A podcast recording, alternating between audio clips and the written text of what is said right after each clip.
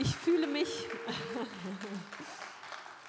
ich fühle mich auf jeden Fall sehr geehrt, aber genau, ich bin kein Gastsprecher, sondern ich bin ja Familie. Genau, aber an dieser Stelle tatsächlich, also ich muss sagen, ich ziehe den Hut vor Katja und Tim, die gestern nicht nur Pastoren waren, sondern auch Eltern, Eltern ihrer Tochter. Also äh, ich muss gestehen, ich glaube, ich hätte es emotional nicht gepackt. Genau.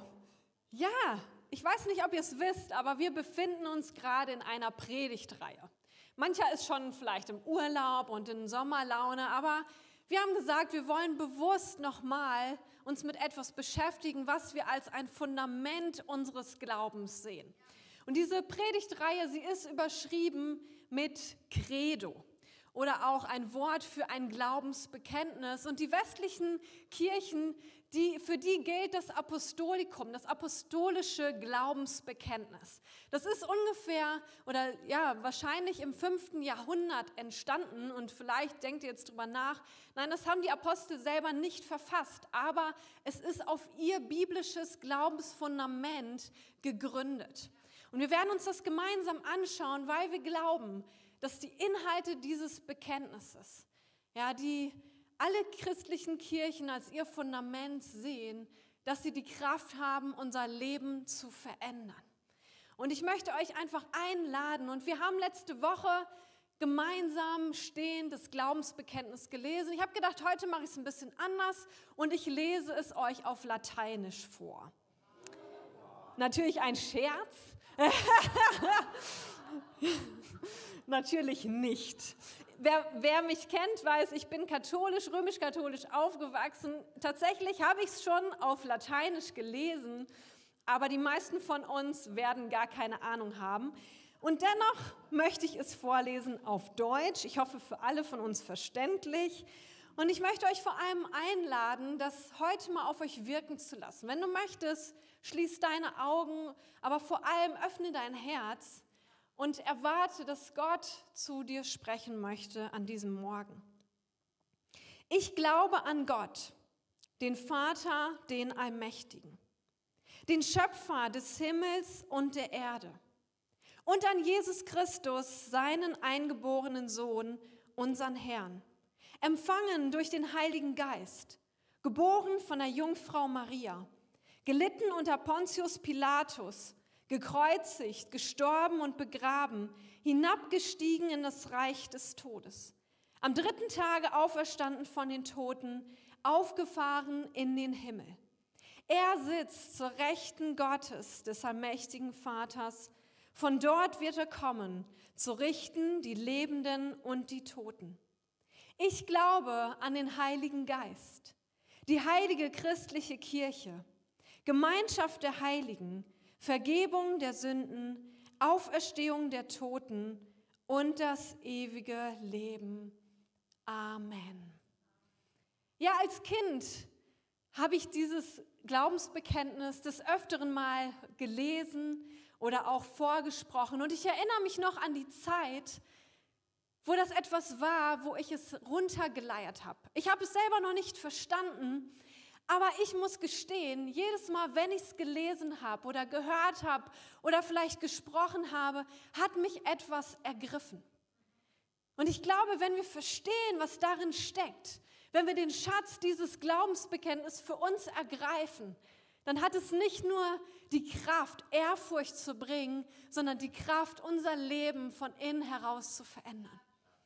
Letzte Woche haben wir uns mit dem ersten Teil beschäftigt. Wir haben uns die drei Worte, die drei Worte, die Gott ausmachen, angeschaut. Gott Vater, Gott den Schöpfer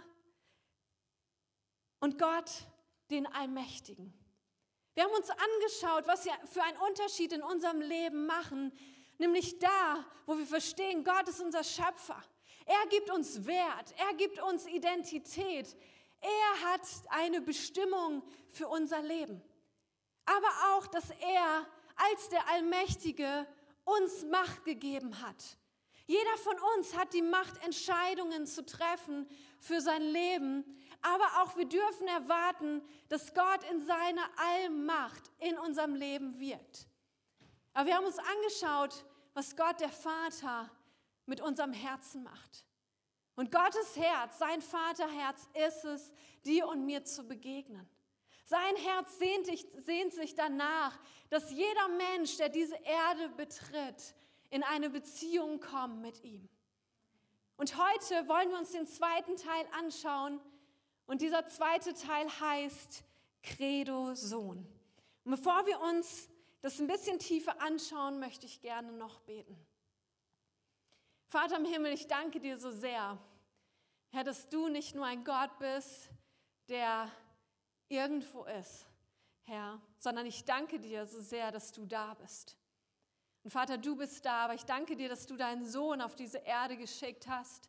Ich danke dir, Heiliger Geist, dass du immer noch wirksam bist heute. Und ich bete ja für jeden Einzelnen, der hier in diesem Saal ist, aber auch für jeden, der von zu Hause oder wo auch immer zuschaut oder zuhört. Ich bete, dass du eine Begegnung schenkst.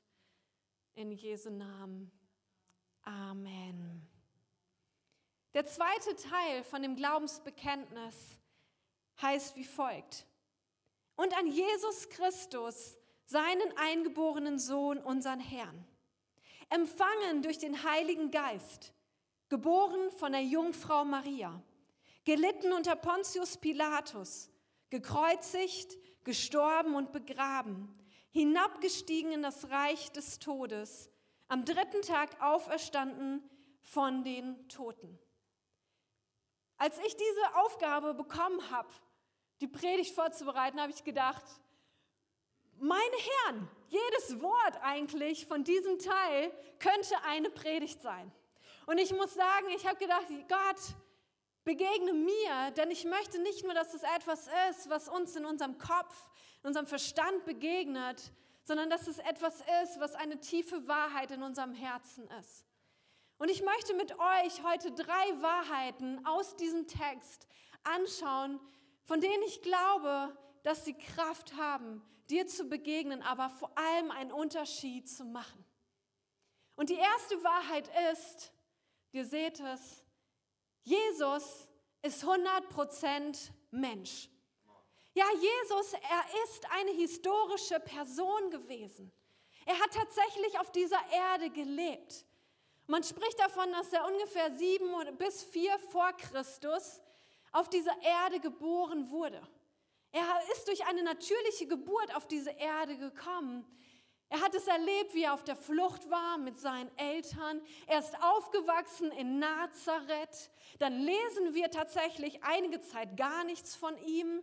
Und man muss vermuten, dass er in dieser Zeit einfach Kind war, ein Leben gelebt hat, wo er gewachsen sich, sich entwickeln durfte, von seinen Eltern lernen durfte. Und dann plötzlich taucht er auf als zwölfjähriger Junge im Tempel, wo er dabei gesehen, wie gehört wird, wie er das Wort Gottes auslegt, die Tora auslegt. Dann lesen wir davon, wie er Jünger sammelt, ja, wie Menschen ihm anfangen nachzufolgen. Wir lesen, wie er auf dieser Erde Wunder getan hat. Aber dann erleben wir auch, wie er nach ungefähr 30 Jahren Lebzeiten stirbt am Kreuz. Er wird begraben. Aber dann lesen wir auch, dass er aufersteht. Und wisst ihr, es ist so wichtig, dass wir verstehen, er war Mensch, so wie du und ich. Er ist nicht nur Gott, sondern Jesus ist 100% Mensch. Und noch bevor er auf diese Erdoberfläche kam, lesen wir etwas, was schon Jesaja prophezeit hat, sieben Jahre bevor er kam, was im Matthäus-Evangelium aufgeschrieben wird wurde. Sie wird einen Sohn zur Welt bringen. Du sollst ihm den Namen Jesus geben, denn er wird sein Volk von allen Sünden befreien. All das geschah, damit sich erfüllt, was Gott durch seinen Propheten angekündigt hat. Seht, die Jungfrau wird ein Kind erwarten. Sie wird einem Sohn das Leben schenken und er wird Immanuel genannt werden. Das heißt, Gott ist mit uns. Als Josef aufwachte, tat er, was der Engel des Herrn ihm gesagt hatte. Er nahm Maria zur Frau. Josef aber rührte sie nicht an, bis ihr Sohn geboren war. Und Josef gab ihm den Namen Jesus. Er hatte einen realen Namen. Ja, und ihr wisst es wahrscheinlich, vor allem aus dem Fußball, es gibt immer noch Jesus auf dieser Erde. Und auch dieser Jesus, Jesus von Nazareth, er war, er ist 100% Mensch. Er wurde tatsächlich dann von Gott bestätigt als Sohn Gottes. Wir lesen es dann, als er getauft wurde von Johannes, dass plötzlich ja wie eine Taube auf ihn kam und eine Stimme hörbar war, dies ist mein geliebter Sohn, an ihm habe ich Freude. Jesus selber hat von sich als Menschensohn gesprochen. Und er hat sowas gesagt, wie das lesen wir Johannes 14, 6 bis 11.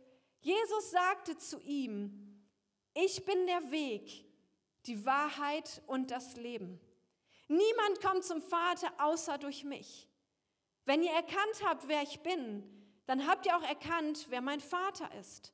Doch von nun an kennt ihr ihn und habt ihn gesehen.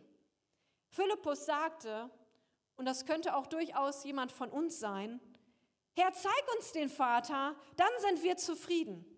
Jesus erwiderte, Philippus, weißt du denn nach all der Zeit, die ich bei euch war, noch immer nicht, wer ich bin? Wer mich gesehen hat, hat den Vater gesehen. Warum verlangst du noch, ihn zu sehen? Glaubst du nicht, dass ich im Vater bin und der Vater in mir ist? Die Worte, die ich euch sage, stammen ja nicht von mir, sondern der Vater, der in mir lebt, wirkt durch mich. Glaubt doch, dass ich im Vater bin und der Vater in mir ist. Oder glaubt wenigstens aufgrund von dem, was ich getan habe. Damit drückt Jesus aus, er ist der Menschensohn. Er ist 100% Mensch, aber er ist auch 100% Gott. Und wisst ihr, Jesus hat eine Menge über sich gesagt und C.S. Lewis hat dieses Zitat gebracht, was, wo ich gedacht habe, das drückt so viel aus von dem, was nicht nur Menschen damals gedacht haben müssen, sondern was Menschen auch heute noch von Jesus denken. Ein Mann, der als normaler Sterblicher so geredet hätte wie Jesus, wäre keineswegs ein bewunderter religiöser Lehrmeister gewesen. Entweder wäre er ein Verrückter gewesen, der von sich meint, er sei ein Spiegelei, oder er wäre der leibhaftige Satan. Wir müssen uns entscheiden.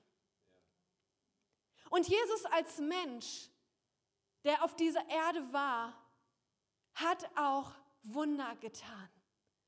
Und wir können das lesen und es gibt diese Passage, wo Johannes der Täufer seine Jünger zu Jesus schickt, weil er sich nicht sicher ist. Wer ist dieser Jesus? Ja, was macht er? Ist das nur ein Verrückter oder von was soll ich von ihm halten? Und dann lesen wir Matthäus 11 folgendes. Johannes der Täufer, der damals im Gefängnis war, hörte von den Taten des Christus. Und dann geht zurück, Jesus antwortete ihnen, geht zurück zu Johannes und berichtet ihm, was ihr gesehen und gehört habt. Blinde sehen, Gelähmte gehen, Aussätzige werden gesund, Taube hören, Tote werden zum Leben erweckt und den Armen wird die gute Botschaft verkündet.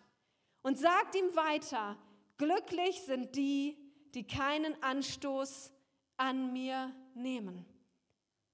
Die Wunder sind ein Teil davon, wie auch das Leiden Jesus, was später kam, die demonstrierten, dass er der Gesalbte Gottes war, der verheißene Messias, der so lange Zeit verheißen wurde und in Jesus von Nazareth seine Erfüllung gefunden hat.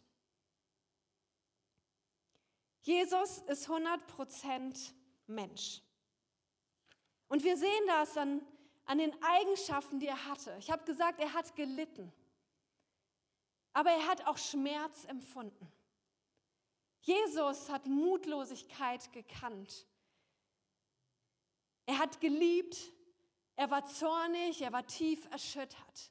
Und all diese Dinge, die zeugen davon, dass Jesus uns wirklich verstehen kann, weil er auf dieser Welt war und nachempfinden kann, was wir auf dieser Erde erleben.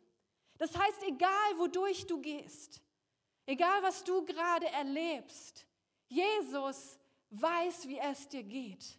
Und er versteht dich. Und er kann dich nachempfinden. Ja, viele damals wie heute haben Jesus als Menschen angesehen, angenommen. Und auch viele Religionen, muss man sagen, erkennen Jesus von Nazareth als eine historische Person an.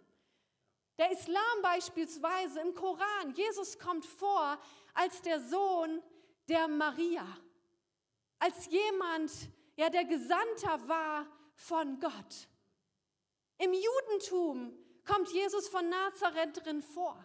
Sie sahen ihn als jemand, sie sehen ihn als jemand, der inspirierte in der Lebensweise, wie er Gott nachgefolgt ist. Auch im Hinduismus finden wir Jesus wieder. Als jemand, der ähnlich wie ein Guru oder Heiliger, selbst wie eine Gottheit angenommen wird. Aber die spannende Frage ist, siehst du Jesus nur als Menschen an oder für wen hältst du Jesus? Und Jesus stellt diese Frage auch seinen Jüngern in Matthäus 16, 13 bis 16. Als Jesus in die Gegend von Caesarea Philippi kam, fragte er seine Jünger, für wen halten die Leute den Menschensohn? Nun erwiderten sie, manche sagen, er ist Johannes der Täufer, andere sagen Elia und wieder andere halten ihn für Jeremia oder einen der anderen Propheten. Daraufhin fragte er sie, und was meint ihr, wer ich bin? Simon Petrus antwortete, du bist der Christus, der Sohn des lebendigen Gottes. Da erwiderte Jesus, glücklich bist du, Simon, Sohn des Johannes, denn das hat dir mein Vater im Himmel offenbart. Von einem Menschen konntest du das nicht haben. Von nun an sollst du Petrus heißen. Auf diesen Felsen will ich meine Gemeinde bauen und alle Mächte der Hölle können ihr nichts anhaben. Was für ein Bekenntnis. Jesus von Nazareth, 100% Mensch, aber für wen halten wir ihn? Und ihr habt es vielleicht gemerkt, ich bin ein bisschen durcheinander gekommen, aber Jesus ist auch 100% Gott. Und was macht diesen Gott aus? Spannend war, dass für die, Jesus, für die Jünger von Jesus damals schon klar war, er ist nicht nur Jesus von Nazareth, sondern sie gaben ihm den Zusatz Jesus Christus. Was bedeutet, er ist der Gesalbte. Er ist nicht nur der Gesandte, sondern er ist der Sohn Gottes. Und in ihm findet das, was Gott geplant hat, seine Erfüllung, nämlich die Menschheit zu erretten von Sünde und Schuld. Jesus, der Name, bedeutet Gott rettet. Und wir haben das schon gelesen, dass Josef Jesus vielleicht einen anderen Namen geben wollte, aber Gott begegnete ihm im Traum um klarzumachen, er ist derjenige, der der Retter dieser Welt sein würde, der gekommen war, nicht nur als Mensch, sondern als Gott, uns zu befreien von Sünde und Schuld. Und das Wort Christus macht deutlich, es kommt von dem hebräischen Wort, äh, von dem griechischen Wort Christos, was meint Gesalbter. Er war nicht nur ein Mensch, sondern er ist auch 100% Gott. Und wir sehen das, dass er Gott war in folgenden Eigenschaften. Ja, Jesus selber hat von sich gesprochen, er ist der Weg, die Wahrheit und das Leben. Aber wir sehen auch, du kannst gerne weiterklicken, ja, Jesus erkennt die Herzen der Menschen. Das kann nur Gott. Wir gucken manchmal nur Menschen vor die Scheibe. Aber Jesus erkennt dich und mich. Er weiß, was in dir vorgeht. Er kennt dein Herz. Ja, er kennt selbst deine Gedanken. Wir sehen, wie, Je wie Gott Jesus, seinen Sohn, gebraucht, um durch ihn zu sprechen, um Wahrheiten zu bringen, die nicht nur eine Lehre waren, sondern die Menschen tief in ihrem Herzen berührten, Menschen hungrig machten. Menschen wollten mehr von diesem Jesus, weil sie spürten, in ihm ist etwas anderes. In ihm ist Gott. Und wir haben das gelesen, er wurde gezeugt vom Heiligen Geist. Ja, er wurde natürlich geboren, aber der Heilige Geist war auf Maria gekommen, was davon spricht, dass er göttlicher Natur war. Und wisst ihr, es ist so wichtig zu verstehen, dass Jesus 100% Mensch und 100% Gott ist, weil es die Voraussetzung dafür war, dass eine Wiederherstellung mit Gott, dem Vater, passieren konnte. Jesus ist 100% Mensch und 100% Gott damit wir wieder in Beziehung mit unserem himmlischen Vater kommen können. Wisst ihr, es gibt viele Jesusse, ich habe das schon gesagt. Auf dieser Erde gibt es auch immer noch Jesusse, die rumlaufen. Aber es gibt nur einen Jesus Christus. Und in diesem Namen ist Kraft. In diesem Namen ist Befreiung. In diesem Namen ist Hoffnung. In diesem Namen ist Perspektive. Und ich persönlich, ich durfte das erleben, als ich eines Tages mit einer Person zusammen war, für die ich beten durfte. Und sie erzählte mir tatsächlich, dass sie wie gefangen war. Und ich merkte, wie der Heilige Geist zu mir sprach und, und mich inspirierte, sie zu fragen, ob sie den Namen Jesus sagen kann. Und sie schaute mich an und sie schüttelte mit dem Kopf. Wisst ihr, in dem Moment, ich merkte, in ihr sind auch andere Mächte am Gange, die hindern, dass sie frei werden könnte. Und ich war im Gebet mit ihr einige Zeit. Und ich spürte dann, wie, wie ich den Impuls hatte zu sagen, und in dem Namen von Jesus Christus sage ich dir, zieh aus von ihr. Und wisst ihr was? Diese Person wurde frei. Sie wurde frei von Mächten des Todes, frei von Mächten des Teufels. Und als das sauber war, fing sie an, selber den Namen Jesus auszusprechen. In seinem Namen ist Kraft. Wenn wir verstehen, dass Jesus der Sohn Gottes ist, dann liegt eine Kraft darin für unser Leben, aber auch wenn wir unterwegs sind, dass Gott uns gebrauchen möchte, um anderen den Sohn Gottes nahe zu bringen. In Kolosse 1 lesen, lesen wir folgende Verse. Er, Christus, ist das Ebenbild des unsichtbaren Gottes. Er war bereits da, noch bevor Gott irgendetwas erschuf und ist der Erste aller Schöpfung. Durch ihn hat Gott alles erschaffen, was im Himmel und auf der Erde ist. Er macht alles, was wir sehen und das, was wir nicht sehen können, ob Könige, Reiche, Herrscher oder Gewalten, alles ist durch ihn und für ihn erschaffen. Kannst du einmal weiterdrücken, bitte?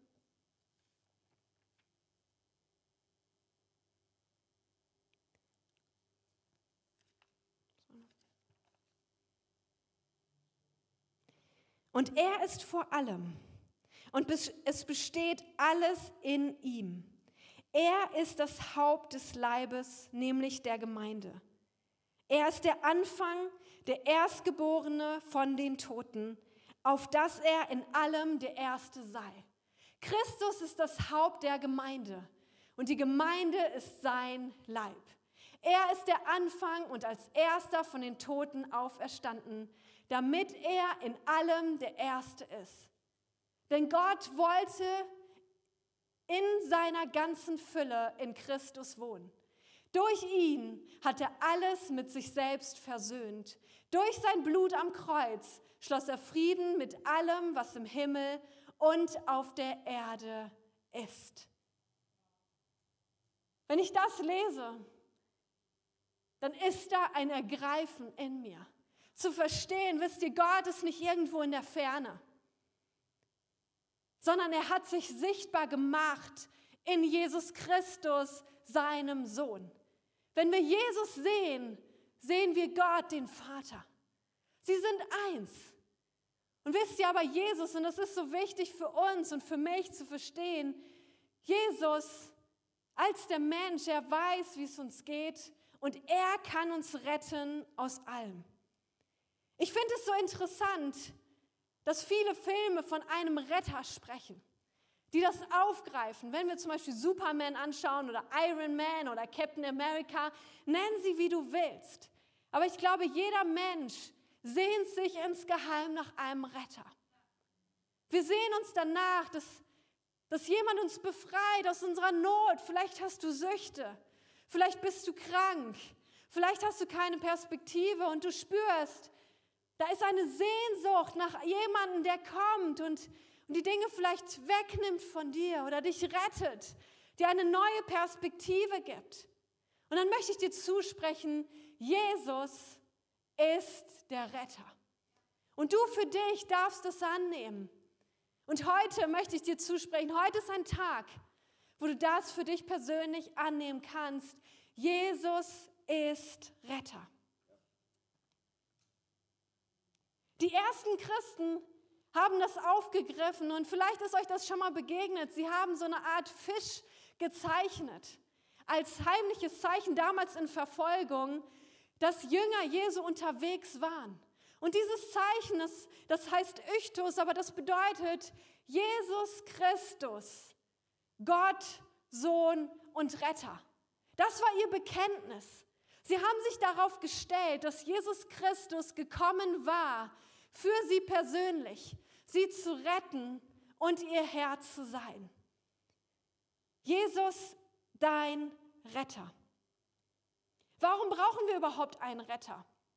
Warum sehnen sich Menschen danach, einen Retter zu haben, der sie befreit? Und eine Antwort lesen wir in Römer 3, 10 bis 12. In der Schrift heißt es, keiner ist gerecht, nicht ein einziger.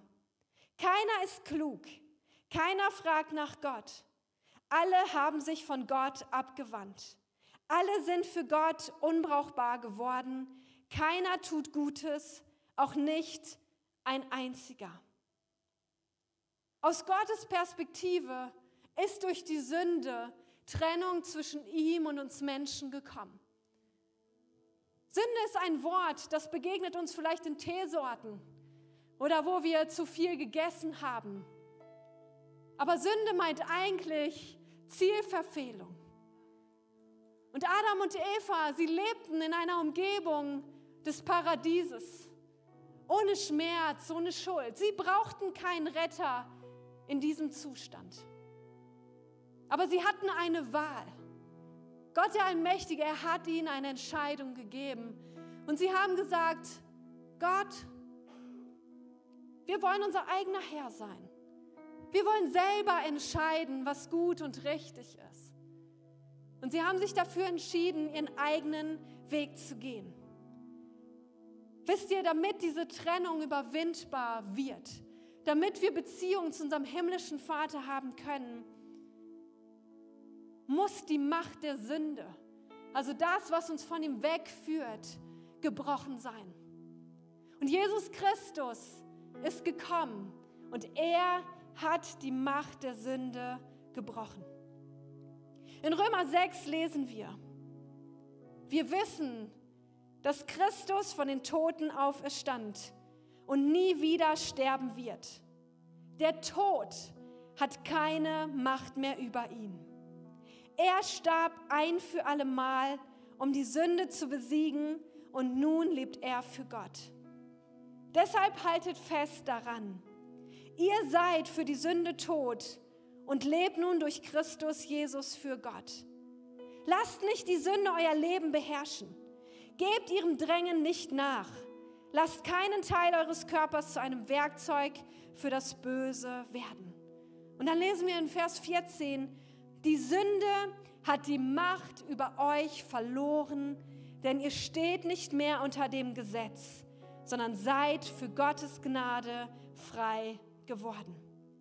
Durch den Rettungsakt von Jesus, dadurch, dass er ans Kreuz gegangen ist, die Sünde auf sich genommen hat und gestorben ist, ist der Weg frei zum himmlischen Vater. Das heißt, wir dürfen erleben, was Gott für uns bereithält. Wir dürfen erleben, wie er uns befreit von Sünde und Schuld, aber auch von allem Möglichen, was auch als Konsequenz der Sünde vielleicht in unserem Leben da sein mag. Unser Leben muss nicht so bleiben, wie es ist, sondern wir dürfen Veränderung erleben. Jesus, unser Retter. Aber es gibt auch einen zweiten Aspekt von Jesus, nämlich Jesus, der Herr. Jesus ist der Herr der Herren. Was meint das, wenn wir sagen, Jesus ist der Herr? Und ich glaube, seitdem meine Tochter da ist, merke ich, dass ich nicht mehr Herr meines eigenen Lebens bin. Ja, ich darf nicht aufstehen, wann ich will. Ich darf noch nicht mal mehr alleine zur Toilette gehen unbedingt. Und ich sehne diesen Tag herbei. Aber wisst ihr, wenn wir sagen, Jesus ist der Herr, meint es was anderes. Er ist nicht da, um uns als Marionetten zu gebrauchen, um zu sagen, du tust das, so wie ich es dir sage. Ansonsten haben wir ein Problem. Sondern wenn wir sagen, Jesus ist der Herr, dürfen wir wissen, er steht über allem.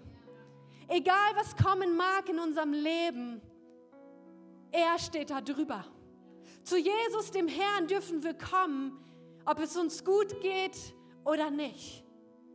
Wenn wir sagen, Jesus unser Herr, dann bedeutet es, dann ist es ein freiwilliger Ausdruck von Jesus. Nicht ich bin der Bestimmer, sondern du.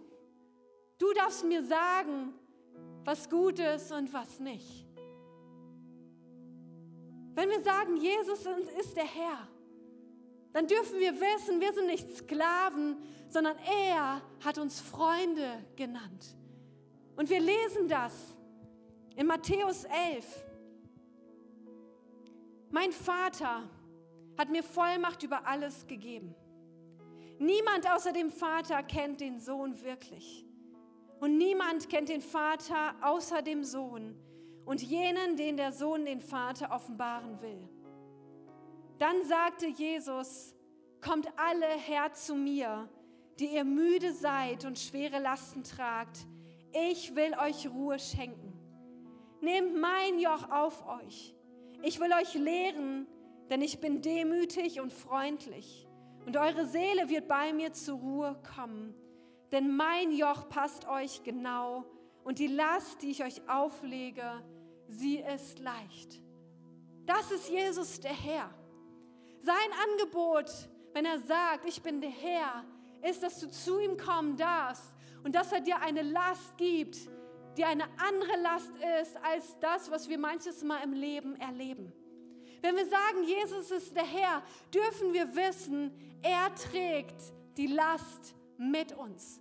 Wir sind nicht alleine, sondern er ist da, um mit uns gemeinsam zu tragen. Aber es gibt natürlich auch die Frage, und da finde ich mich immer wieder, wo Jesus sagt, darf ich in dein Leben sprechen? Darf er zu allen Themen deines Lebens sagen, was er dazu denkt? Und ist deine Antwort ja? Ich möchte diesen Weg gehen. Ich möchte dem nachfolgen. Wenn wir sagen, Jesus ist der Herr, dann dürfen wir wissen, egal was seine Meinung zu Themen ist und wie sehr sie zu unserer Meinung unterschiedlich ist, er weiß das Beste. Er hat das Beste. Und selbst wenn es eine Korrektur gibt, wenn er manches Mal kommt und sagt, ich denke anders darüber, dann dürfen wir wissen, begegnet er uns mit einem Herzen, voller Liebe, voller Gnade, aber mit der Möglichkeit, dass Veränderung möglich ist. Jesus ist Herr und Retter. Die Erlösung und ewiges Leben ist in der Gemeinschaft mit ihm möglich. Und vielleicht hörst du das heute das erste Mal. Und ja, Gott gibt uns eine Wahl. mit dem Wissen, dass Jesus 100% Mensch, 100% Gott ist, dass er der Retter und Herr ist, gibt er ein Angebot. Wir müssen das nicht glauben. Wir müssen das nicht annehmen. Aber er bietet es an, dass wir das annehmen dürfen und erleben dürfen, wie unser Leben auf ein anderes Gleis gestellt wird. An Jesus als Herrn und Retter zu glauben, ja, es erfordert eine Bekehrung. Eine Bekehrung von dem, dass wir sagen, ich sage von heute nicht mehr, ich bin Herr. Nicht mehr, ich bin mein eigener Retter oder nehme andere Dinge als meine Rettung an, sondern ich sage, Jesus, sei du mein Herr und mein Retter. Und jeden Sonntag, wenn wir zusammenkommen, dann gibt es diese Möglichkeit, wo wir sagen, du darfst das für dich heute entscheiden. Und das werden wir gleich auch nach einem Lied tun. Aber ich möchte das einmal vorlesen. Das ist ein Bekenntnis, was wir gesagt haben. Das drückt so viel aus von dem, was wir auch im Glaubensbekenntnis lesen. Jesus ist der Sohn Gottes. Er ist der Herr und Retter. Und ich möchte dich einladen, während die Band schon nach vorne kommen kann, ich möchte dich einladen, das auf dich wirken zu lassen und dir bewusst diesen Moment zu nehmen, eine Entscheidung zu treffen. Möchte ich persönlich, dass Jesus mein Retter und Herr ist, dann darfst du Gott zu dir sprechen lassen und diese Entscheidung treffen. Unser Bekenntnis. Lieber Herr Jesus, ich komme jetzt zu dir, weil ich dir mein Leben anvertrauen will. Bitte sei du mein Retter und Herr. Vergib mir meine Schuld und räume alles weg, was mich von Gott trennt. Von heute an sollst du mich leiten. Ich will dir nachfolgen und deinen Willen tun. Bitte gib mir deinen Heiligen Geist. Danke, dass du mich so sehr liebst. Du hast dein Leben für mich gegeben. Ich danke dir, dass ich von nun an ein Kind Gottes bin. Du hast mich gerettet und mir ewiges Leben geschenkt. Leite mich und halte mich immer bei dir. Amen. Ja, lass uns diesen, diesen Chorus gemeinsam singen, aus, als Ausdruck unseres Bekenntnisses, unseres Glaubens an Jesus Christus.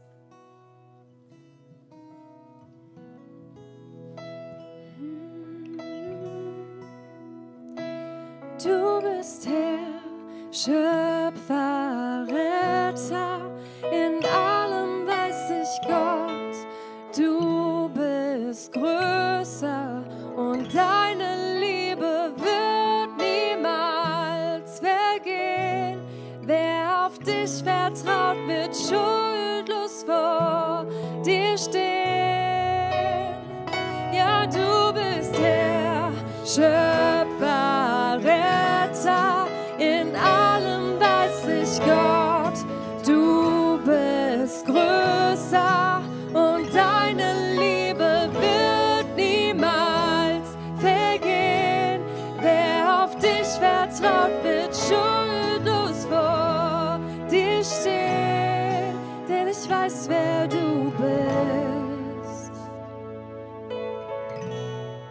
gesagt, es ist ein Angebot an dich, hier im Saal, aber auch zu Hause, dass du sagen kannst, ich möchte Jesus annehmen als mein Herr und Retter.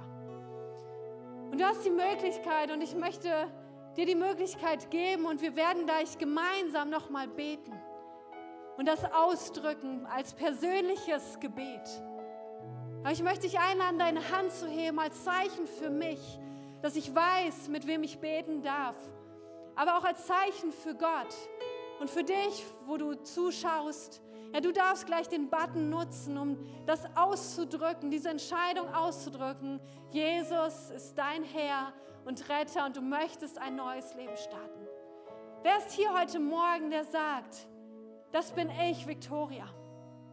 Ich möchte das annehmen, was Jesus für mich getan hat. Aber ich möchte auch annehmen, dass er mein Herr ist, dass er mein Leben leiten darf, mich führen darf, mir zeigen darf, was das beste Leben ist.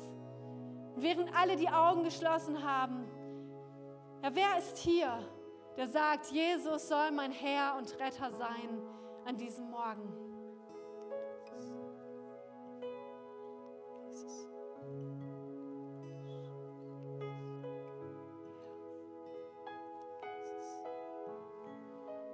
Lass uns noch mal gemeinsam beten. Mach es zu deinem persönlichen Gebet als Ausdruck, dass Jesus dein Herr und Retter ist. Herr Jesus, ich komme zu dir, weil ich dir mein Leben geben will. Danke, dass du für mich gestorben bist. Danke, dass du auferstanden bist und dass du lebst sei du mein Retter und Herr. Heiliger Geist, füll du mich und leite mich.